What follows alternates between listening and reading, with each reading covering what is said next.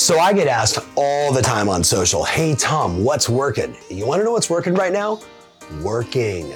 The whole game for you, for me, for everybody in a sales and marketing business is conversations and appointments. Conversations and appointments. My really good friend and client Tim Smith said the only two things that make me any money in my business is having more conversations and more appointments. So as you think about starting off this day this week, my question for you is twofold. One, what can you no longer afford to do? The things that are stopping you from having meaningful conversations with people, scheduling appointments, meeting with more customers. What can you no longer afford to do? And the second question is, what new structure do I have to put in place so every single day I'm doing the things that matter? Conversations and appointments, conversations and appointments. Put the structure in place, eliminate the drama, and you will have a powerful Monday and an extraordinary business.